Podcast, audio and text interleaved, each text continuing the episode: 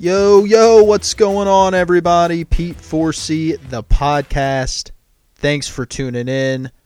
We got a pretty good show lined up for you. A little quick one after conference title game. Not the best weekend as far as football, not the best conference title weekend. You know, it was solid. Chiefs, real excited for them. Arrowhead, uh, spent some time in Kansas City. Great fan base, totally deserve it. Organization, uh, first class. You Know a lot of people over there still. Uh, really happy for them. But the game overall, you know, kind of went as I expected. I'll dive into that. Had a real dud in the NFC. I mean, that was just bad. So not too much to touch on there, but we will talk about it. And then, of course, peel back the Super Bowl. Uh, really get into that next week. So a quicker show, but got to talk about the Hall of Fame.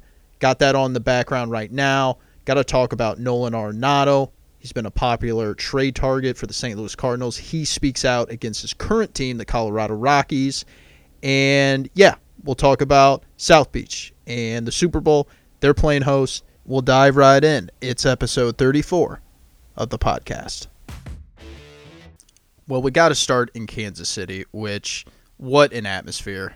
Arrowhead Stadium. If you haven't been, and I was fortunate enough to work for the Kansas City Chiefs, I worked on the business side for the 2018 season, and I got to go to every game, experience Arrowhead. Probably, you know, just from looking afar from every other place, it's got to be top three stadium atmospheres in the NFL. 70,000 people. Pretty sure they had like 50 this past year for a preseason game. Place is loud. Tailgate is, you know, just a thousand yards each way. You know, south end, north end, east, west. It's it's really incredible, and you know they really deserve what they got here from a fan base perspective, from an organizational perspective. The players, coaches, exec- executives, they all deserve it. Um, been pouring through social media. A lot of people are happy from the people that I know there, the people that I work. Uh, hats off to them. They built a great team. They won the game, and they're down in South Florida, at least here soon. But I couldn't help but think they won it in a way that maybe you didn't quite expect going into the game Sunday. And it just proves that they have a lot to look forward to because they got the baddest dude on the planet. Patrick Mahomes won the game really with that 27 yard touchdown because he rushed for, I think it was 53 yards, eight carries, and it really just pivoted the game. It wasn't his arm, it wasn't spectacular throws before that. It was him waddling for first down after first down. The Tennessee Titans were scared to death of him throwing it over their heads that he said, okay, fine. I'll just run for six. I'll run for nine. I'll pick up a first down. We'll move the chains, and then we'll go from there. It's what's so incredible about him. He has every physical gift out there, yet he's so disciplined to take what the defense gives him. He has the mental capacity to know who's going to be open. At such a young age, he's 24 years old, and he's playing like the baddest dude on the planet, like he is. This game was simple. Tennessee Titans could not play any other way than from ahead through opening up throws from play action by running Derrick Henry into the ground and effectively because it stopped becoming effective. I got worried for a second. I got pretty worried with Steve Spagnuolo. I said, "Are you going to sell out at any point? Because that's the only way they can win. If they throw it over your head, Steve, it doesn't matter. If they score 7 points, let them score fast. That way the clock isn't burnt." Because right now, if you let nine minute drives, I was infuriated that he was letting this happen. After the nine minute drive with Henry, I go, this is how you lose. This is how you lose. Letting them score seven points and then leaving no time. If they score seven points fast, it doesn't matter. You got the baddest dude in the NFL quarterbacking you. He can play in a shootout. They can score in three plays. And thankfully, Spagnuolo went to the 6 1 defense, six defensive linemen, one linebacker.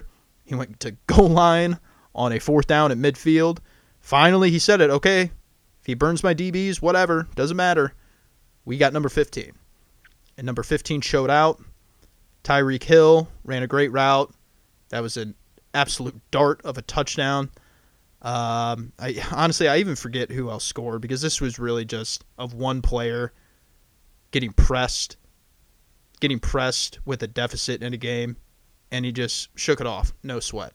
Patrick Mahomes is the best player in the NFL right now, and Kansas City, you're headed to the Super Bowl, you deserve it, and you got a bright, bright future for about the next 15 years. On the other side of things, we had the San Francisco 49ers and we had the Green Bay Packers, and what a dud. Oh my gosh. It all came to fruition just as I suspected. I gave them credit. I gave them credit after last week when they won the football game against Seattle. I don't know why, because it went as pretty much I expected. Seattle ran out of gas. I guess, you know, anytime you win a game in the NFL, you deserve credit. But the defense that I thought was suspect entering the playoffs, it ended up being suspect. Mike Pettine was awful. Okay, he has to take a hard look in the mirror after his rushing defense got pounded for 230 yards by an undrafted free agent, which, for anyone who's been watching the 49ers, Raheem Mostert, uh, you know, he's been playing well.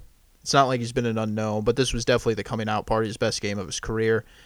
And he only forced Jimmy Garoppolo to throw eight times during the football game. That's just that's not good. Okay, that is an embarrassing playoff loss. Um, I, I think the Packers are in a pretty good spot as an organization, but I mean, anytime you just don't show up, they, I mean, they didn't show up twice against the same team in one year. Anytime that happens, you got really got to look at things, you know, from a coaching staff standpoint. Like, what are we doing wrong here? Because while the players didn't play well, this is more on us. So Matt LaFleur, I mean, one day are we going to look back and say, remember when Matt LaFleur made it to the conference title game? Yeah, like we may forget that because it could be an outlier. They won 14 games this year. Like I said, they're not in a bad spot, but they didn't show up twice against the same team. Now, are the 49ers that good? Maybe. Maybe, because I think this is the best team to give Kansas City fits. I'll get to that later on in the show.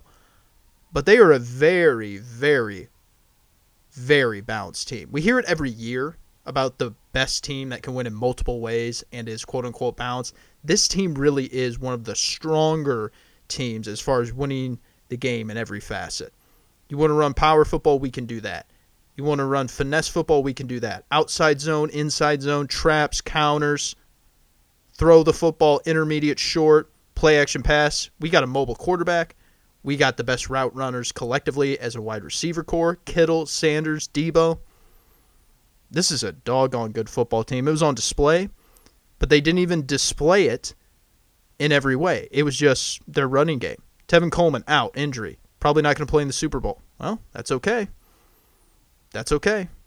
We got Breida, who fumbles the football all the time. But we also have this other guy who's been on six teams, who can pound it 29 times for 230 yards on the ground. Niners, man, Kyle Shanahan. It's really funny that there were individuals out there that thought he was on the hot seat if he didn't make the playoffs this year. It's like, really? After you lose your quarterback, your starting quarterback for 28 million per year in 2018, and you take over a god awful roster in 17 after Chip Kelly was in there for a year. I mean, this was my I mean, don't forget, this was one of the worst run organizations from like 2014 until Shanahan got there. I mean, just 3 years of futility from Jed York and Trent Baalke and Colin Kaepernick on the field, off the field. It was just like th- this is just not real run well. I mean, this is bad. You had Tomsula in for a year. You had Chip Kelly in for a year. Now we got Shanahan. I mean, he was in a very, very dark place. Not Shanahan himself, but the organization. He came out, turned on the lights, and now the Rushmore organization. San Francisco is up there with Pittsburgh Steelers, Dallas Cowboys. You got to throw New England up there now. These are the Rushmore franchises of the NFL, and they're back in the big game. And it really was just a, a no show by Green Bay once again. And while San Francisco wasn't firing on all cylinders, I don't think, just because, again, they were just rushing it up the gut, it does prove, because of this game and every other game leading up until this point, they're a bad team because if you force them to play left handed, they can play left handed. That wasn't the case with Tennessee. So, come Super Bowl time, when Kansas City's kicking off and they want to force a team to play a different way, well, you got a team that can play every way in San Francisco. It's going to be an incredible game. It was a solid conference title game on Sunday, title day, I should say. Wasn't great. It was solid. Chiefs, congratulations. Niners, congratulations. Cannot wait for February 2nd. Okay, the big news of today was the Hall of Fame. Two individuals, Derek Jeter, Larry Walker, inducted to the Hall of Fame for the 2020 class. Congratulations to both of them. Um, you know, I'm not one of those where I'm never going to be upset if I don't agree someone should get in. I'll only, you know, state my argument as to why I wouldn't vote for him. But if everybody else thinks, if the majority vote is that he should be in the Hall of Fame, well then okay, I can live with that. Under a certain couple rules, which I'll get on to later when it pertains to the Hall of Fame. But for Larry Walker, he got in at 76.6%. He got a 304 votes. So, 10th year on the ballot, Walker gets in. I can live with it. Would I have voted for him? No. I don't think he played enough. I think availability is an underrated part in baseball. It's not the Coors field factor, though I do think it benefited him. I know there's park adjusted stats, but the fact that you do have the ball coming in, the fact that you can operate under the fact that you're playing at Coors Field and the ball is going to fly, it helps you hit better. My big issue with Larry Walker is his availability. He didn't play, his seasons weren't long enough. He only played 150 plus games once in his career. Derek Jeter, on the other hand, 12 years of 150 plus games. He played the outfield, and he was a solid right fielder. He was a very good base runner, Larry Walker to me, he was just Hall of very good. But upon further review for the last 10 years, others think he's a Hall of Famer. Okay, he's in. I can live with it. But Derek Jeter, 99.7% of the total votes. He got 396 of 397. There was one individual. Gosh, I hope we learn his name. I just I I cannot believe that someone is this arrogant, this big of a jerk to throw in a ballot when it, you know when you can make the argument that with the rule of 10 that sometimes you have to leave someone off for the sake of you know throwing a vote to another it, it wasn't that case that that wasn't the case this year okay there was plenty of room there's obvious ones that just don't deserve to be there and yet you leave Derek Jeter off I don't know if it was uh an abstain ballot. I don't know if anyone handed in a blank ballot, but that just irritates me to know. And Derek Jeter is, you know, he, he's almost underrated. Okay, he's got the sixth most hits all time in the live ball era. He's got the 11th most WAR, which I'm not the biggest fan of WAR, but a lot of people like that statistic. He is a uh, he's a postseason hero, which I always think that that stuff really just adds to your resume more than it actually, you know, solidifies it. Derek Jeter is just everything you want in baseball character, intangibles, leadership, off the field, on the field, how you establish a program. I, I was, you know, really, it, it's Patrick Mahomes style stuff. Patrick Mahomes actually tweeted it out. He goes, How the heck was Derek Jeter not unanimous? I don't know, Pat. I do not know. But those two will be in the Hall of Fame. And I'm okay with both of them. I think Jeter deserves it. Larry Walker, I wouldn't have done it, but it's okay that he's in. The one that I think they really messed up 70%, 278 votes, eighth year on the ballot, Curt Schilling. Here's my thing with Schilling. Is he a nut? Yeah, he's a nut. Do some of his things, some of the things that he tweets out, comes out of his mouth, do I agree with it? No. Do I think it's uh, borderline heinous? Yeah, I do. But the thing about Schilling is he's saying all this post career. If he would have been saying this stuff during his career while he was a member of baseball, I think it would be a mistake to put him in the Hall of Fame. I think, or excuse me, I think you would have to consider those things if he had done this during his playing career, or if he was a coach, or if he was working in the front office. But Curt Schilling is doing this after the fact. He is not a part of baseball anymore. He was, and that's what the Hall of Fame is about recognizing those who brought great honor to the game, their performance, contributions to their team, contributions overall to baseball. So, Curt Schilling has the best strikeout to walk out strikeout to walk ratio of all time. He has 3 second place finishes in the Cy Young because he was blocked by just extraordinary talent in Pedro and Roger Clemens uh, and even RJ Randy Johnson during his era. He he was you know, he was just blocked. It was it was a logjam. Curt Schilling definitely deserves to be in the Hall of Fame. I'm not so upset about what he does now because he's not a member of baseball. It's about the integrity clause is about when you were with the team. Barry Bonds, I'm not putting him in. I'm not. He cheated the game. Any person who uses steroids is a cheater.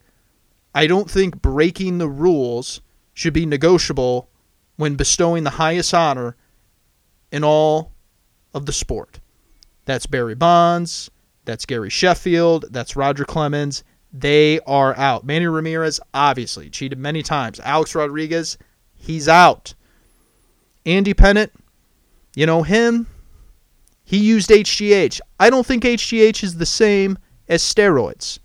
But while I don't have a whole lot of evidence to prove that HGH improves your performance, it definitely heals you up so you can get back on the field. Therefore, that is an enhancement. Andy Pettitte can't put you in. Sammy Sosa can't put you in.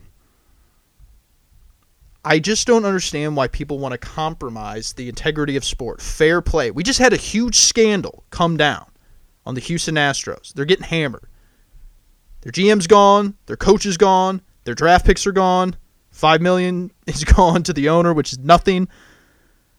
But it goes to show the whole reason we sit down is that it is an even playing field. We want to see my best versus your best. And because the baseball writers and media coverage are complicit in the entire thing and just want to wash it away and put the best players in the hall because that's what they think it is. They just think it's, you know, the best players are what we're representing here. No, you're representing the entirety of the sport. You're representing everyone. The Hall of Fame is not just a talk about the Hall of Fame. It's about the third year minor leaguer trying to make the team out of spring training in 1992. He's trying his best. He worked out all offseason to get there. But then the other guy who was invited to camp used steroids. And he knows he's using steroids. He's not saying a thing. He's playing the game clean. There's two guys, one dirty, one clean. And the dirty guy gets the job. And he gets the money and he gets the career. By letting people in the Hall of Fame who did the same thing and who were better players, better performance wise, you're saying that's okay. We're not the morality police here. Ty Cobb is always the worst example that I get on this. Well, but what about Ty Cobb? He was a racist. Yeah, he was a crummy individual. I agree. But society changes, custom changes. I'm talking about fair play. Fair play. I'm not letting steroid users in the Hall of Fame. It's so much more than that. And I'm glad that once again, Bonds 60.7%, Roger Clemens a tick above 61 flat percent, Gary Sheffield 30 and a half. I'm glad they are not getting in. I'm glad they're going to fall off the ballot and then we'll take it to the Eras Committee to see if they get in. But for right now, writers are not voting them in. Correct move. Derek Jeter, congratulations. Larry Walker, congratulations. There is no room in the Hall of Fame for steroid users. Sticking with baseball, got MLB Network on the background. Really get jazzed up for the season. Really just uh, a short couple months away. Before you know it, catchers and pitchers will be reporting and can't wait to get the season going. Cardinals, their third base situation, appears like they're not going to make a move, but there is that third baseman in Colorado. He's making some noise. He's calling out his GM. He's calling out the front office fairly uh, ambiguously. He's saying he feels disrespected, but then he's not going into details on uh, Jeff Bridich, the general manager. I think I'm saying that name correctly, and the Rockies organization overall. He as close as it gets to demanding a trade without demanding a trade. And it, it just makes me want to bring clarity to the whole thing. You know, I think Arenado is a special player, seven time gold gloves. I think he's about 40% better than the rest of the league, maybe 30% or so. But this guy has to remember you started all this. You started all this. You signed an eight year deal, 260 mil, coming off two postseason berths with the Rockies back to back. The team made the playoffs. And then about mid season, when things weren't going well, you got mad at the front office because they didn't make a move at the deadline, even though their flexibility was pretty tight, even though guys were underperforming. A large core of the roster from the 18 team and the 17 team still intact, not living up to expectations. You got upset and you suggested that you would ask for a trade if things didn't change. The guy that they signed to all that money to be a leader, to stick around through thick and thin, to be a Rocky. You decided that when things got tough, uh, I'm going to voice my opinion about how I don't want to be here. You signed a contract. I believe in honoring contracts. I also believe in free market. But you signed a contract, and then when things get tough, you decide to lurch. And then you did it at the end of the year. You said it feels like a rebuild just because the owner came out and said there's not going to be a splash signing. Well, newsflash, sometimes the splash signing isn't the correct one. And it's definitely not the correct one for the Colorado Rockies right now. But they've done nothing but add talent over the last two years to improve their team and now Nolan Arenado is saying he feels disrespected because the executives won't put to bed here until recently that he was not in trade rumors. I mean, I guess that's not what Arenado's talking about necessarily because he won't tell us. Because he's deciding to come out and say that he's ticked off, but then he won't explain himself, which, yeah, you don't really have a whole lot of spine when you do that. You know, I, I just think this really comes up as, you know, small on his part. If you're going to be upset, why don't you say the reason why? Elaborate a little bit. Otherwise, just don't say anything. Doesn't help your case. You just look like a complainer. You sound like a guy who thinks he knows what he's talking about when it comes to running the organization, but then doesn't offer any idea as to how they should go about it. Jeff Bridich is an underrated general manager. He's kept the Rockies afloat. Dick Monfort is an underrated owner in baseball. I'm pretty sure the Rockies are like third in attendance over the last couple of years.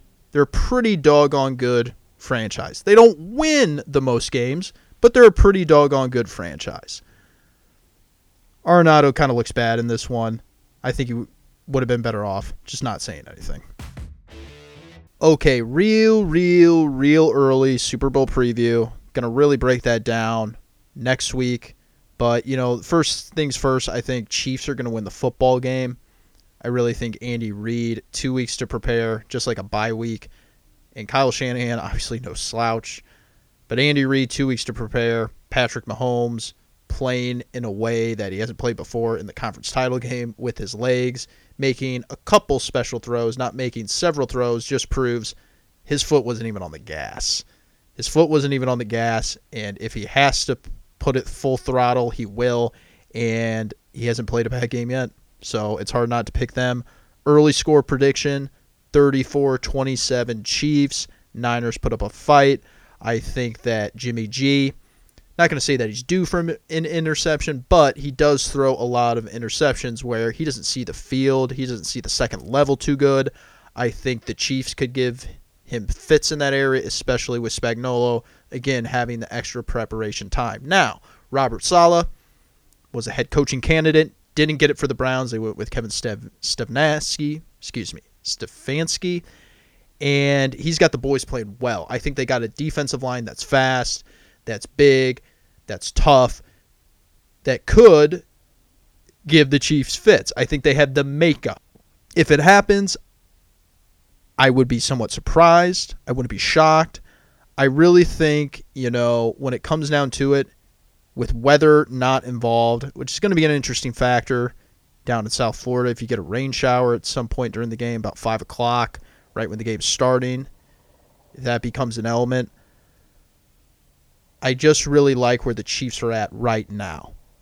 You know, middle of the season, I think Niners would have a better shot. Niners have played a very complete game, but it's really a situation where Chiefs can put up so many points at any point at which they're on the field that you got to feel really good about winning this game. I do think, though, that with Kyle Shanahan, he's going to put up points on his side of the ball, and I don't think they're going to turn the ball over. I mean, it would have to be just a boneheaded move by Jimmy, and he's just played so well at this point. You know, I, I think it's going to be a heck of a game. And I know that's easy to say when we're at the championship, when we're at the last one, but it, it really is because of where both teams are right now. Sometimes you win ugly. These teams haven't really won ugly yet. They haven't really played ugly all year. I mean, for the Chiefs, when they lost, it's because they were banged up. I mean, they, they weren't healthy. And now they're fully healthy. I know the Niners got to worry about uh, Coleman, but I mean, they got a million running backs that are good, that can do the job. It's going to be really interesting. Can't wait for this game once again. Early prediction 34 27. Kansas City takes home their second world championship. Appreciate everyone listening. Thanks so much. A little quick hitter here today. We're going to take a deeper dive into it next week, Super Bowl week, all the nuts and bolts between matchups, prop bets, final scores, everything you need to know for the Super Bowl. Next week, we're going to take a very deep dive into it. Cannot wait. Chiefs, Niners, going to be a heck of a one down in Miami. Thanks so much, y'all. Hit me up with your questions at Pete4C. Twitter, Snapchat, Instagram, whatever you got, hit me up, read them right here on the show. We'll talk to you next week.